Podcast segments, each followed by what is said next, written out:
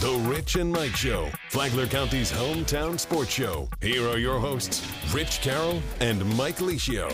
Yes, it's another episode of the Rich and Mike Sports Show. Good Saturday morning, Flagler County. And a good Saturday morning to you, Mike Licio. Rich, I don't mind turning 50.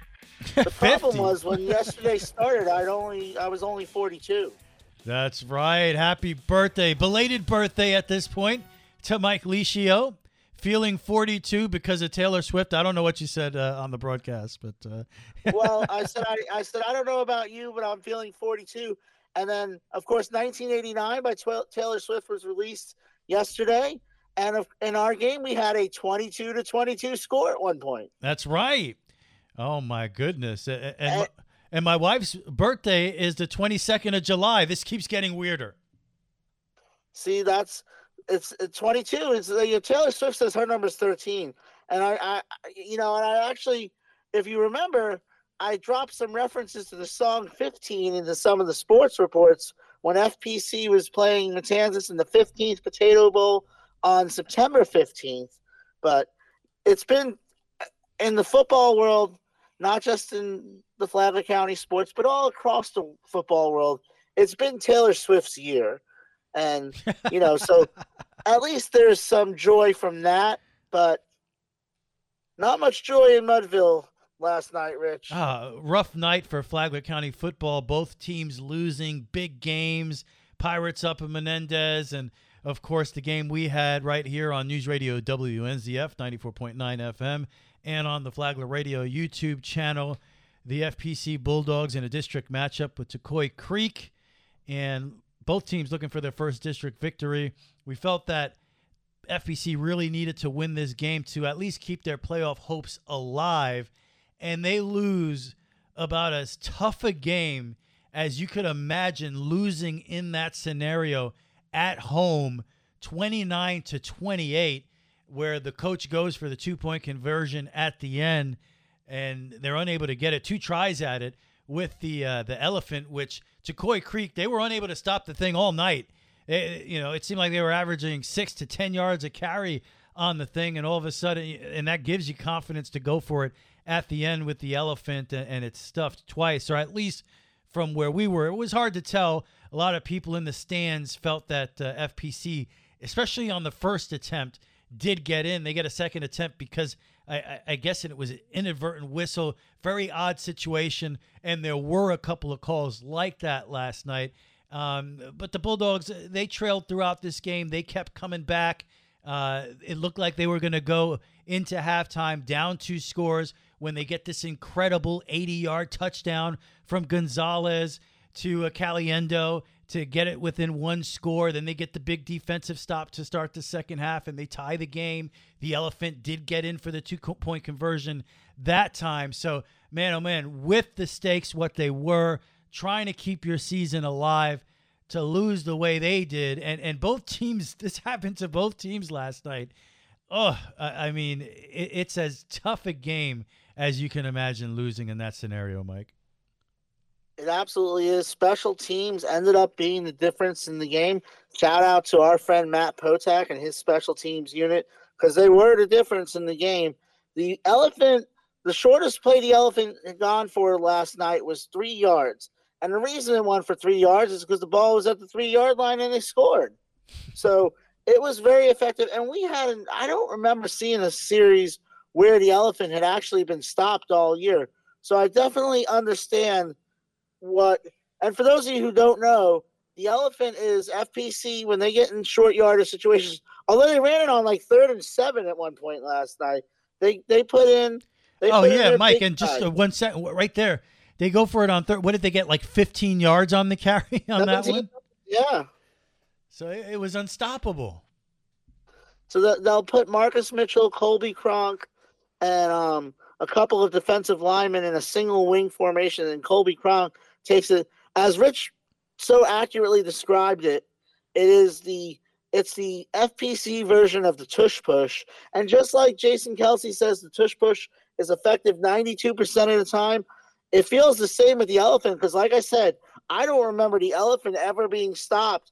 And it, and so that's why I kind of want to give the benefit of the doubt. You know, of course, the fans are going to say he got in. They're the FPC fans, but I want to give the fans the benefit of the doubt on this one because when have we seen it stopped?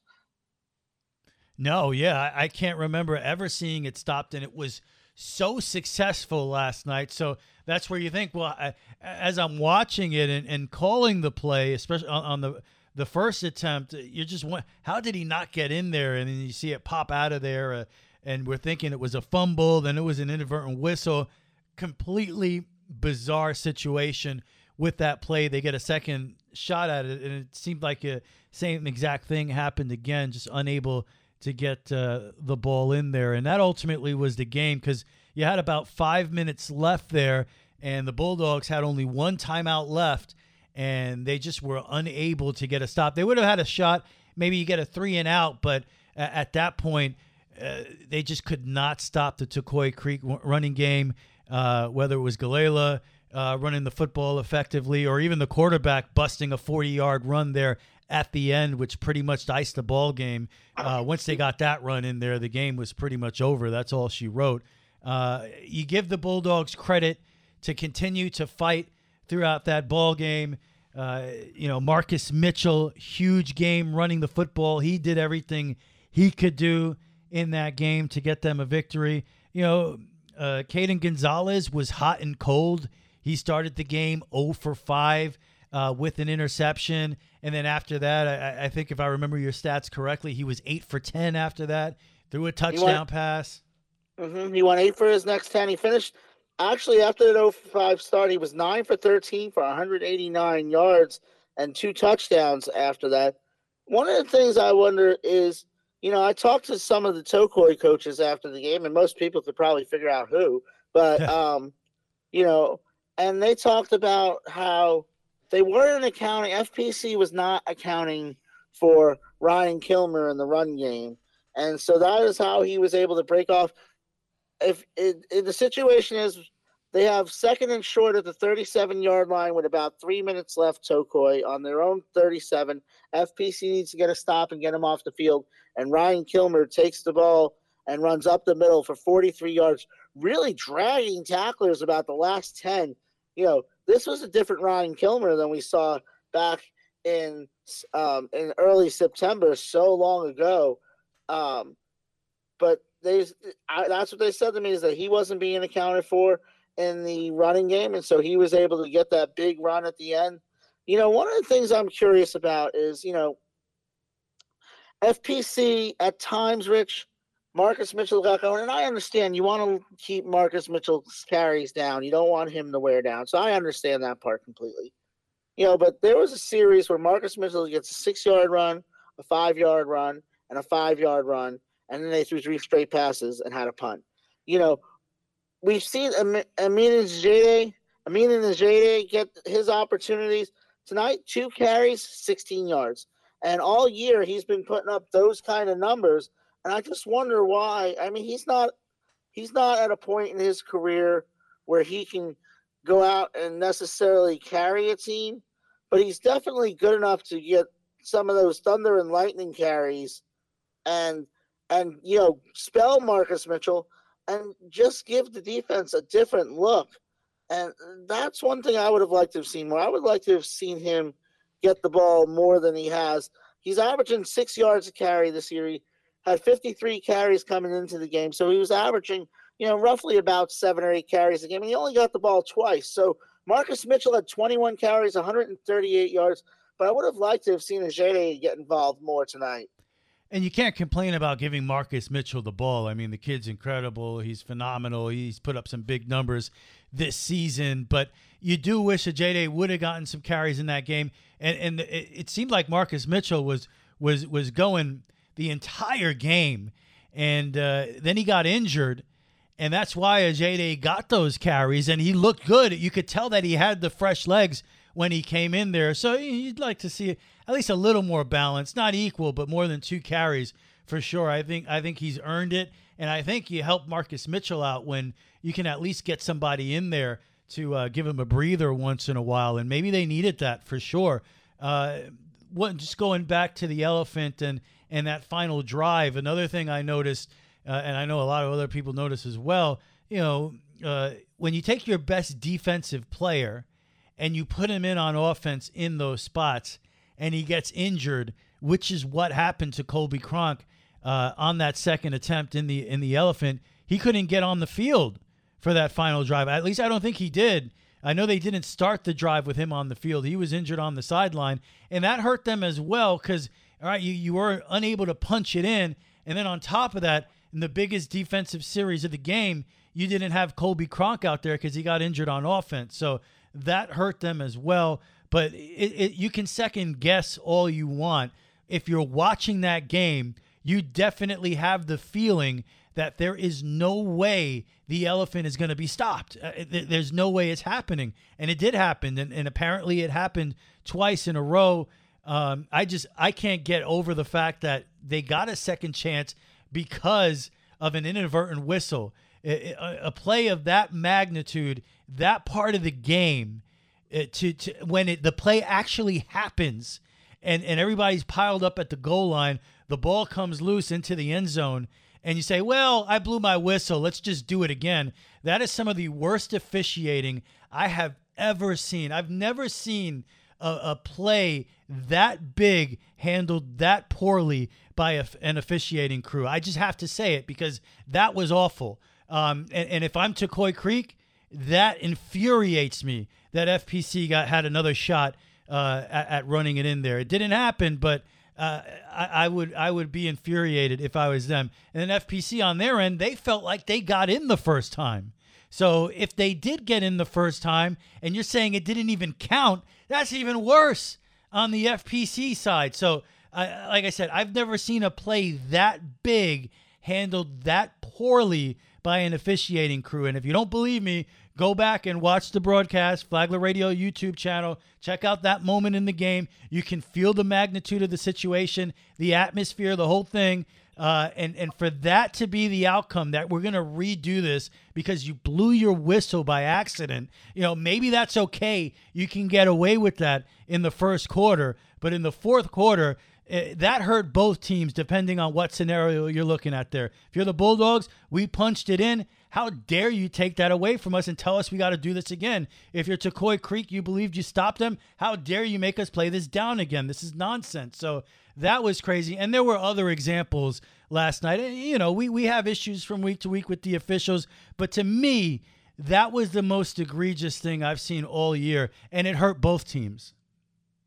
I'm not even sure it makes the top three of most egregious things I've seen this year. You know, to be honest, and we can do a whole show on that, I guess. You know. Yeah, I, but the I've playoffs were on the line here, Mike. That's why. That's it's true. the situation. That's it's the, the stakes that FPC's playing for their season. That you could argue, and, and to, to, Coach Daniel Fish's uh, credit, and you'll hear from him in a few minutes. He said that that was not the reason they lost. I'm sure it didn't help, and you could question why would they even go for the elephant there. But you got to look at a couple things. We talked about the first part. The elephant had not been stopped the whole night. It was averaging about six and a half yards to carry the whole night. The other part of it is that FPC had just finished a 14 play drive that took up five minutes of clock. So Tocoi's defense had been on the field a while at that point. And it, it, it didn't it didn't even matter. You know, you have a tired defense. So it made sense to me why you would do it. I could see the argument you didn't get it the first time. Maybe you just take that as a sign to go ahead and kick the extra point. But on the other hand, they had a kick block tonight as well. So maybe at that point, I mean, how would you feel if you're on the other side of that? So you can second guess and say, oh, they shouldn't have gone the second time. On the other hand, if they go to kick the extra point and it gets blocked, you, you know what you're going to be saying? Why didn't you go and try the elephant again when it hadn't been stopped and they had been on the field the whole night?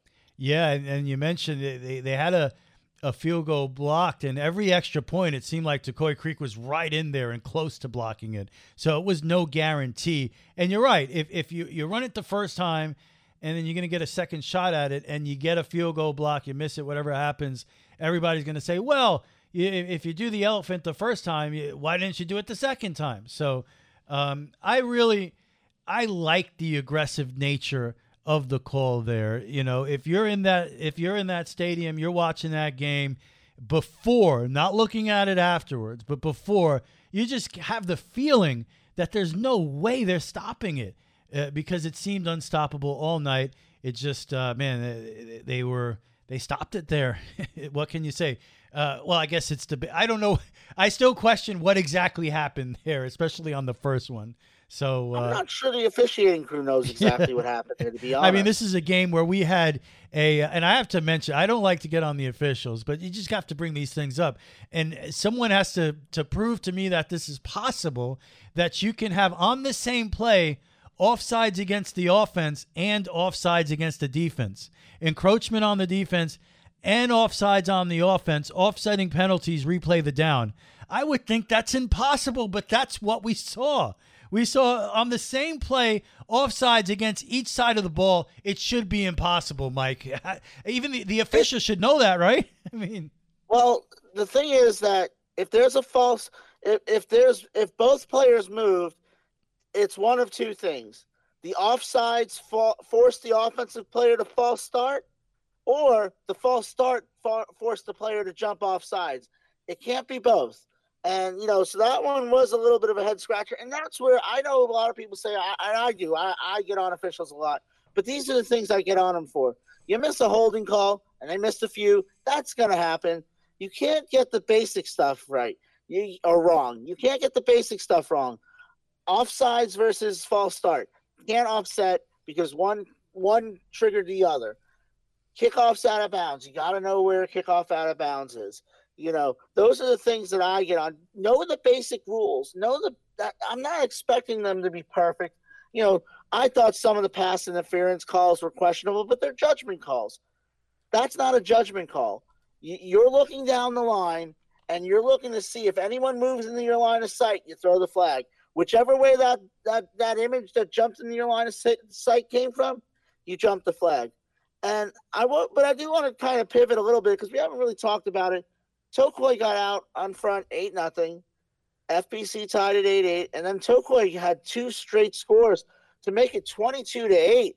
And with forty five seconds left in the first half, Tocoi's getting the ball back to start the second half. FPC is first and ten at their own twenty. FPC is forty five seconds away from really being out of that game because if Tocoi gets the ball and scores in the first half and at the start of the second half, it's a three touchdown game, and that game is over. And what a great call by Jake Medlock. What a great throw by Caden Gonzalez. And how about Roman Caliendo? We knew he was quick. We didn't know he had breakaway speed like that. Oh yeah, complete breakaway speed in the middle of the field. You figure a safety, somebody's going to get him around the 50, the 45 yard line, but they couldn't catch that kid, man. He was gone for a tight end to run 80 yards and, and nobody can catch him, that shows he's got a lot of athletic ability and talent. And with that play and, and uh, the 100 yards on, on three receptions, uh, I think you agree he was the FPC player of the game last night. I'm going to throw a curveball out there. I'm going to throw another player out there, actually, Rich. But I, I, I do agree with you. But Mikhail Isaac tonight, four catches, 75 yards, two touchdowns. You know, his last two catches, one for 34 then 38, um, to get FPC back in the game. He had a great game too. So yeah, I agree with you, Roman Caliendo, player of the game. But I do want to shout out Mikel Isaac because he played one of his best games tonight as well. And really, I thought Cody Newton played a good game. You know, of course, Marcus Mitchell, he seems to always play a good game. Defensively, they were tested tonight. It was a tough night. Julio Santiago, Javon Welch, um, Zayden Erasmus, the big tight end. That's a tough receiving core. Hudson Brewer, their second tight end, had a big night. I'll tell you what, I've seen a lot of Tocoi this year. I saw them in their spring scrimmage. I saw them in their summer scrimmage. I saw them against Matanzas. So I've seen them quite a few times. This is the fourth time I've seen them. And that receiving group looked as good as it ever has. And I really thought, despite all that, I thought given the circumstances, that the FPC defense played fairly well. They played well enough to keep them in the game. They played well enough to keep the game from getting out of control. And it just goes to show you how close FPC is. Yeah. They're there, there, there's a good chance they lose to DeLand next week. They drop to three and seven, but I think if they win this game, that they lost 29-28, if they beat University, that they beat lost 29-28, I think they get into the playoffs. At, even at five and five, I think they would have made the playoffs this year. And you know, we talked to Daniel Fisher. You and I both talked to him after the game, and he was absolutely devastated. And you could hear it in his voice. You know, he wants it so bad for these kids. He really does. Hard fought game tonight. Came down to the end. They were just a hair better than you tonight. I'm proud of our guys, man. They fought all the way up until the last whistle. Um, you know, I thought we got it. I thought we got the two point conversion twice, um, but it was called differently. No blame at all passed towards the officials. There was plenty of other areas where we could have done better and, and made some more plays. But you know, hats off to the, to the other team and the other coaching staff. They made one more play than we did, and and they came out on top. But I'm proud of the way we fought and battled. You know, we've been through a lot this year, and we've lost at the same very score earlier in the year. And if we're on the opposite side of both of those, then you know we're, we're probably in a position to, to get into those playoffs. So we've, we've learned a lot of hard lessons this year. And I think it'll benefit us in the future as my heart goes out for our seniors. Um, you know, they probably saw the, the door close on, on their senior year on that one. And, you know, proud of those guys. They led us all year. We have a small group of seniors, you know, a lot of, a lot of guys returning and coming back. So we're excited about that. But just want to give a lot of praise to our seniors who came in and, and lost a lot of guys from their group in the off season and they were leaders of our football team. They made plays for us all year long, and you know, seeing them react with with that raw emotion, I really respect that because it shows how much they care and how much it means to them. So, just want to give a shout out to our seniors and, and our whole football team. Man, it was a good fight, and I don't know, we just we, we beat ourselves up a lot, and that's kind of what you expect out of a young team who's, who's seen a lot of injuries and a lot of guys go throughout the year. So, you know, we got new faces out there every week, and you know, good coaches and good football teams know how to capitalize on that. So we were just one play short. You guys fought extremely hard. And talk about the decision to go for the win, go for the lead there late in the game with the elephant on the two point conversion. Oh man, we, we ran the elephant to perfection all night long, and I knew we were doing that before when we crossed the 50 yard line. So I was like, look, we're going for two, and we're calling elephant out there. When we got um, first and goal, I told them you know, we got uh, timeout on their side, or maybe it was an injury. Um, and I told them, look, elephant, running it, line it right back up for the two point conversion, and be ready to go. And, um, you know, they, they gave them opportunity to sub in. And, you know, on the inverted whistle, I was pretty sure we got across um, before the inverted whistle as well. And then this, the second one, I couldn't, I couldn't really tell. It looked like they initially stopped him, and then Kronk got across and got the ball across. But it is what it is, man. They, they made some good plays at the end and, and took advantage of some, some of our weaknesses and some of our youth. And, you know, all, all the praise to them and a lot of praise to our guys as well, man. It, that's, it was a hard fought game, and I just really feel for them. I feel for our guys right now. Things are still raw, but is there any consolation? Is there, when you look back after this season with such a young team, with all the adversity your team's coming over, overcome, is there any part of you that will say, you know, we were two points away, three points away from being a playoff team? Yeah, you know, I think that that's obviously, you know, a positive way of looking at it, and you know, I'm I'm just so competitive. So, for me, it's we're two plays away from being in, and, and you know, we've we've played the best teams the state, the overall state has to offer. So I felt like we could have got in and played with anybody, at least competed with anybody, and. Um, but yeah, you know that, that's definitely looking on the bright side, and I'm proud of our guys. It, we've been through so much in the off season and during the season.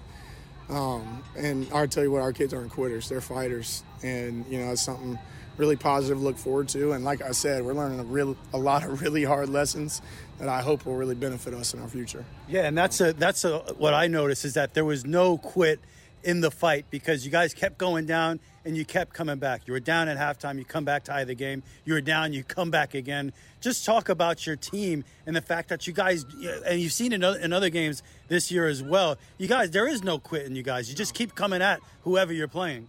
Yeah, absolutely. You know, they're they're a resilient group, and, and they're a group that you put their back against the wall, they're just going to swing and, and hope to you know catch them catch somebody with, with a good punch and Uh, that's you know I think that's something you get from our coaching staff as well. I'm not going to quit. I'll I'll burn timeouts knowing that we can't stop the clock. It doesn't matter. You know we we preach it to them all the time, and it's not something that we really even have to harp on with them because it, they're just not quitters, man. They're kids that, that fight all the way to the end, and they always believe they have a shot. And um, you know we tell them all the time, you're never out of the fight. It just takes one good punch, and you'll get back into it. So really really proud of the fight, the the competition level, and it's it's hard to put the words together, man. Looking at that score, it's, that hmm. score gives me nightmares. It's gonna give me nightmares for a long time. So.